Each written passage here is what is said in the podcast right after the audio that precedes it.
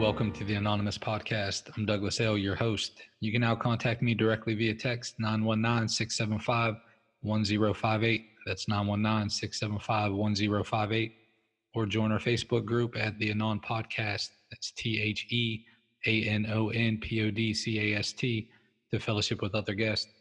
This podcast aims to be a commentary and discussion of Narcotics Anonymous literature, aiming to enrich the recovery experience of those who are on this beautiful journey. This podcast should not replace contact with your sponsor, your involvement with step work, or participation in the fellowship. Please use this podcast as another resource toward our collective growth as addicts in recovery. We're simply addicts seeking recovery, nothing more, and for sure, nothing less. Now let's get started. I'm Tim Tompkins and I'm an addict. My home group is Lost and Found in historic St. Augustine, Florida. And my clean date is December 13th, 2022. Inclusiveness and our sense of belonging. Our diversity strengthens and affirms the reality of our simple message. Across all of our differences, the same simple program works. Guiding principles, Tradition 5, word by word. A simple message is that any addict can stop using, lose the desire to use, and find a new way to live. Any addict. We've witnessed the proof that our program works for ourselves and the addicts from all walks of life, those with obvious similarities and those who are different from us. Tradition 5 states that a group's primary purpose is to carry NA's message to the still suffering addict who, on any given day, could be a newcomer or a more experienced member. While most of us will acknowledge the above is true, it's not given. Inclusiveness, like all the spiritual principles, requires work.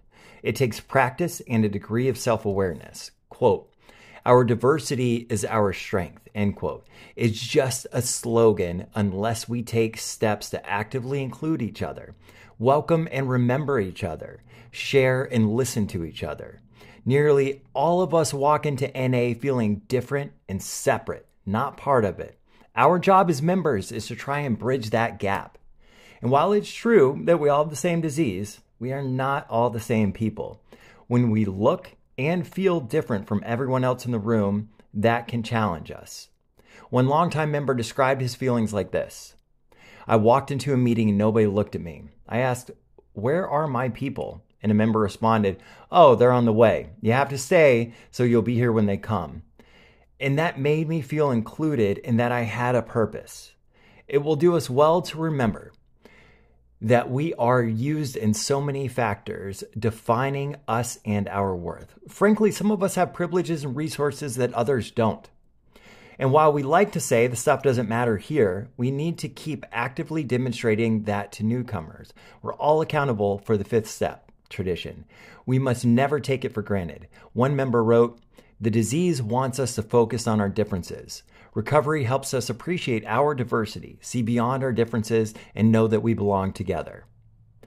How am I putting our diversity is our strength into action? Today, I'll look for an opportunity to show another member that they belong.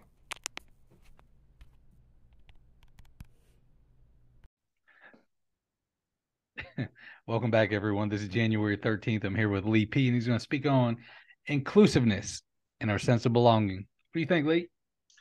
Thanks, Douglas. Um, I love the opening of this of this passage. It says, "Our diversity strengthens and affirms the reality of our simple message, and our message is hope and the promise of freedom. Hmm. That you know that any addict can get this way of life and, and find a new way to live." Um, and it wasn't it wasn't always like that. I remember I remember when I first got clean, they used to say things like beautiful people, super intelligent people, very wealthy people, you know, struggled to get our message. And and I saw some of that very early on. Wait, so that was that so that was commonly said in meetings? Like people would say, Hey, beautiful people struggle with this? Beautiful people, wealthy people, and super intelligent people. No shit. Okay. That was in 87, summer of 87. Now, by let's fast forward till around 89, we had beautiful people and we had wealthy people and we had super intelligent people. So they stopped saying that, which was good, which was good. And that evolution, that evolution has absolutely continued. Now, now this one I thought it was super, super interesting, Douglas, because it's got some things I would love to unpack um, within this passage. One of the things that I was taught early on was to try to love the unlovable. Yeah. And and I don't know if you noticed last weekend, like if I saw somebody off by themselves, I would go over to them and hug them and just, hey, how you doing? And then just listen and let them, you know, Dude, you're get- in your element doing that too, man. Like it's yeah. beautiful watching you do that because look, we were we were at the table, and for for for the folks listening, we we we were um we were kicking at the what's it the the the Virginia convention, the annual Virginia convention, and AV, uh and it was cool, man. It was cool. AVNA AVNA forty. And, and Lee Lee and Jennifer, they they they kind of go out, you know, and and and line up people to to come speak with Paul and, and myself, you know, five minute um, spiritual principle. Lee, you do it, man. You're not. I love watching let your me, personality. You're free, is what it is, and that's the cool thing to to watch you, man. You're free. Let me, let me tell you why, Douglas. In 1987, at the I think it was the 17th World Convention, I had a couple two weeks, almost three weeks clean and the guy who was over hotels and hospitality was the chair who had kind of befriended me the day before I got clean. And so by Friday, say seven o'clock, he was so tired of me being like, ah, you know, just what do I do now? Do I do, right? look, look, what look what he told. I, I love this story. Look what he told me, Douglas. He said, Lee, go down into the hotel lobby and hug everybody. Nice. There was 17,000 people between the Sheraton and, and the Marriott across the street, dude. And I was on a mission. And, and I still run into people to this day at, at conventions who say, man, you look like that crazy newcomer who hugged me back in 87. Dude, I heard you talking about that. It, it, it uh, and you said, uh, oh, you had us dying. You, you, the whole room started laughing when you said, and when I ran out of people in the Marriott, I walked across the street to the to the other hotel. Yeah, yeah, because that's, that's good, how man. that's how singularly focused my brain was back. Hey man, then. did you did you know like did you see the the difference? Like, were you um were you was it easier for you to go up and hug and talk to let's say black males? Like, did you have any of that? You know, getting clean that you were like, ah, you know what, I'm I'm gonna stick to people who look like me or whatever that that was see now you're really going deep, Douglas. I was always too white to be black and too black to be white growing up, so I fought everybody for my lunch money. Mm. And I used to eat lunch every day. I wasn't a fat kid, but I ate lunch every day because I wasn't giving up. You hear it? Right, I wasn't right. giving it up. now, now, I don't know how that transition from not being touched, unless it, you know, unless it was like sex and freaky sex with with drugs, um, but women to opening up my mind. I don't even know if I opened up my mind in honesty. All I, I know, I heard George Q say to me, what you need to go do is hug all these people. And, and then the, the blinders would still come on. And I was used to wearing blinders back then. I could do point A to point B, you know, get mm-hmm. in the car, go get the dope, get back to the house, do the dope. Mm-hmm. I was good at that. And so that experience brought a person, my, a part of my personality to the surface. Um, because I did have, I had isms when I got here, if that's what you're asking, if you want to be direct. But I didn't like Black people or white people because they didn't fit into what you just described. My whole life, there was a little group of us, like seven of us, mm-hmm. who were, you know, light complective, but African American, of course. And and we used to just go from neighborhood to neighborhood. And we would fight everybody. We didn't get we didn't we didn't care. But but there was something else I wanted to unpack that that that that resonated in this reading. This new thing. It's not new, but it's, it's it, the words are new. Welcoming everything and pushing away nothing is another way for us to talk about the NA love, Douglas. And it asks here, how am I putting our diversity as our strength into action? Mm-hmm. so, so this weekend, I'll I'll get that opportunity again tomorrow. I'll be in a and we'll be outside. I'll be outside vaping, Standing alone, isolated away from the popular kids or whatever you want to call the crew that hangs out and go fellowshipping together. And I'm going to embrace that person mm-hmm. Because that's what was given to me. It was so freely given to me. I can't help myself. You know, I, I look, I seek opportunities to give that back. And and then Saturday, I'm going to be in Lake Charles, uh, facilitating a conference agenda report workshop, service work. Uh, mm-hmm. Drop that in there. Too bad we don't have the sound bite. you know, too bad we don't have the soundbite. And the same thing could happen. And so, and so I'm I'm mindful about these things today. And not everybody is is engaging everybody. I'm not I'm not that naive. Yeah, right. And I think that's a big picture of how we we tend to look at it. I think a lot of times we'll, we'll say in a, "Hey, man, we're we're we're open to whatever you know," and all that stuff. But really, if I go to an inner city meeting and and I and, and I'm comfortable going to to to wherever you know, but the inner city meeting typically black, mm-hmm, you know, mm-hmm. more suburb or or rural, you know, uh, that that's more white folk, and and and then you know Paul pointed out conventions are are the exact same too. Mm-hmm. Regional conventions predominantly white, area conventions predominantly black, and like that was a really neat. I I didn't even, you know, when he when he kind of pointed that out, I was like, holy shit that didn't yeah. even come across the radar, you know. But but damn, if if that isn't really apl- applicable, yeah, it is. Yeah. It's it's really yeah. accurate, you know. And and I wonder, man, like, is it is it, um, you know, like what do we do with that, man? Like what do we so, what do we do with because then I want to, and I won't hijack this, you know, but I want to talk. Uh, I I could hijack this and talking about what about young folk getting clean, but then no, no. Get, then black, then white, then fat, then skinny, then they, they, you know, like where does it end, Lee? It doesn't. It doesn't because because we have all of those, and and under the under the current umbrella of NA, we say that age, race, sexual identity, creed, religion, yep. lack of religion, none of those things matter. But but it would be naive to say that that is 100% accurate everywhere. And you're starting to see things like literature written by young addicts for young addicts. We have something in the pipeline, pipeline right now for women. Uh, the LGBTQ plus community has asked for more.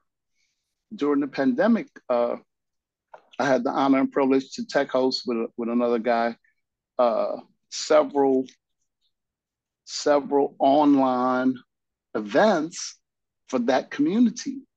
Now, you just said it. When is enough enough? When do we, when do we, how, uh, even better, how do we decide what to highlight mm. and what can just fall under the umbrella of addiction is all inclusive? And if you apply these principles, you too can stop using drugs, right. find a new way to live, you see what I'm saying? So, dude, that's a good question because, and, and you I'm asking you. I'm asking you. Yeah. I'm asking you. Look, man, I'm a big advocate for like, hey, we need NA as a whole. We need literature and resources for young people getting clean, and I okay. and I've been saying that. But then when Barb, you know, I love Barb to death, and when she says, well, you know, because she has a, a it seems like a different perspective on that. It's like, no, there's no resource that's needed. I mean, we're we're that's still an addict I identify with that too. She's right. I think we're, you know, kind of both perspectives are right. So it's like where, you know, does creating literature and resources for a certain, we'll say group or, you know, whatever, uh, mm, you know, it, it does that like perpetuate the, the, the separate would it be that's, separatism? Is that a word? You know, or you know what I'm talking what, about, Lee? Like, does it? That's that's what's in this reading. And that's a tough one, man. That's what's how... in this reading. Yeah. So it's a it's a it's a water we have to navigate very mindfully. The fifth tradition is very clear. The fifth tradition is not ambiguous. And so I'll use this is the only example that I can that I can use. When I got here, we had third edition basic text revised, and we had some IPs, and I don't know, maybe a few service pamphlet SPs. And the evolution of literature started to happen. All of a sudden, by '92, we had the Green and Go. It Works How and Why book, and it just yeah. for the day. You were clean during like a, a literature revolution. I was a like literature guy. That, that's I was me. a literature. Yeah, I was a literature guy, Douglas. I was for us who got clean after, you know, so I got clean 2000. The big hits that came from there. I don't even know if we could call like the Miracles Happen book. That's that's kind of not like literature. That's more of like a, you know, like a compendium of like historical events, like little snippets. But I guess we have the Living Clean that hit well, and Guiding Principles too.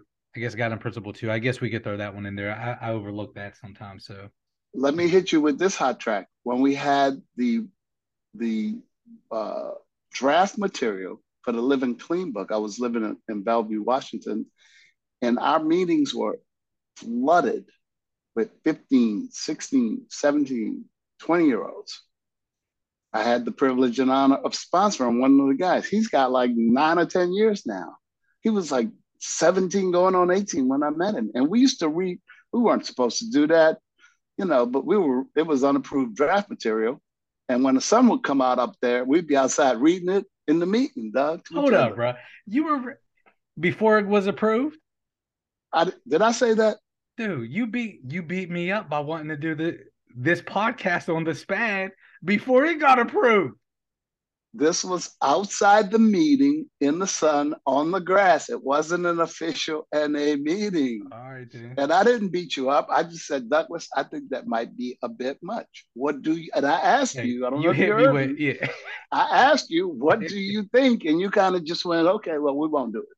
No, and, you hit me but, with. You hit me with.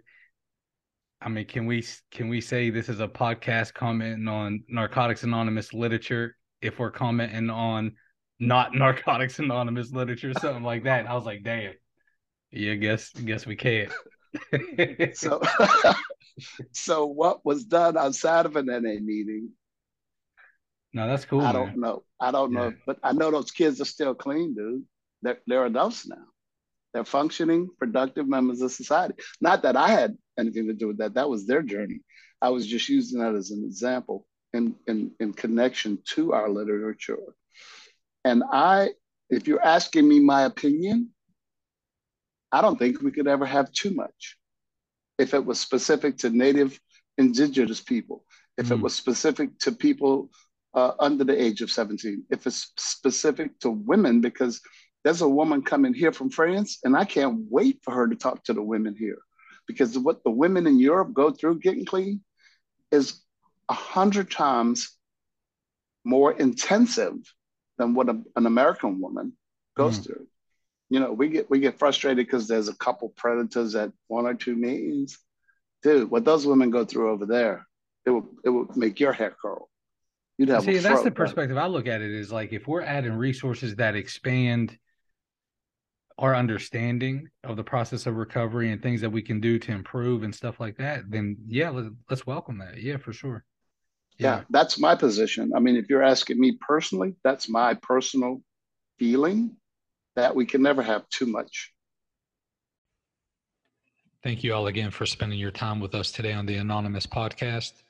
I encourage you all to focus on that magic six letter word others as we go out into the world. Stop by the Facebook page, Fellowship with Other Guests, or send me a text. Let me know if you'd like to be a guest or if you have any ideas on future podcasts. Until next time, I'm your host, Douglas L. Namaste, and God bless.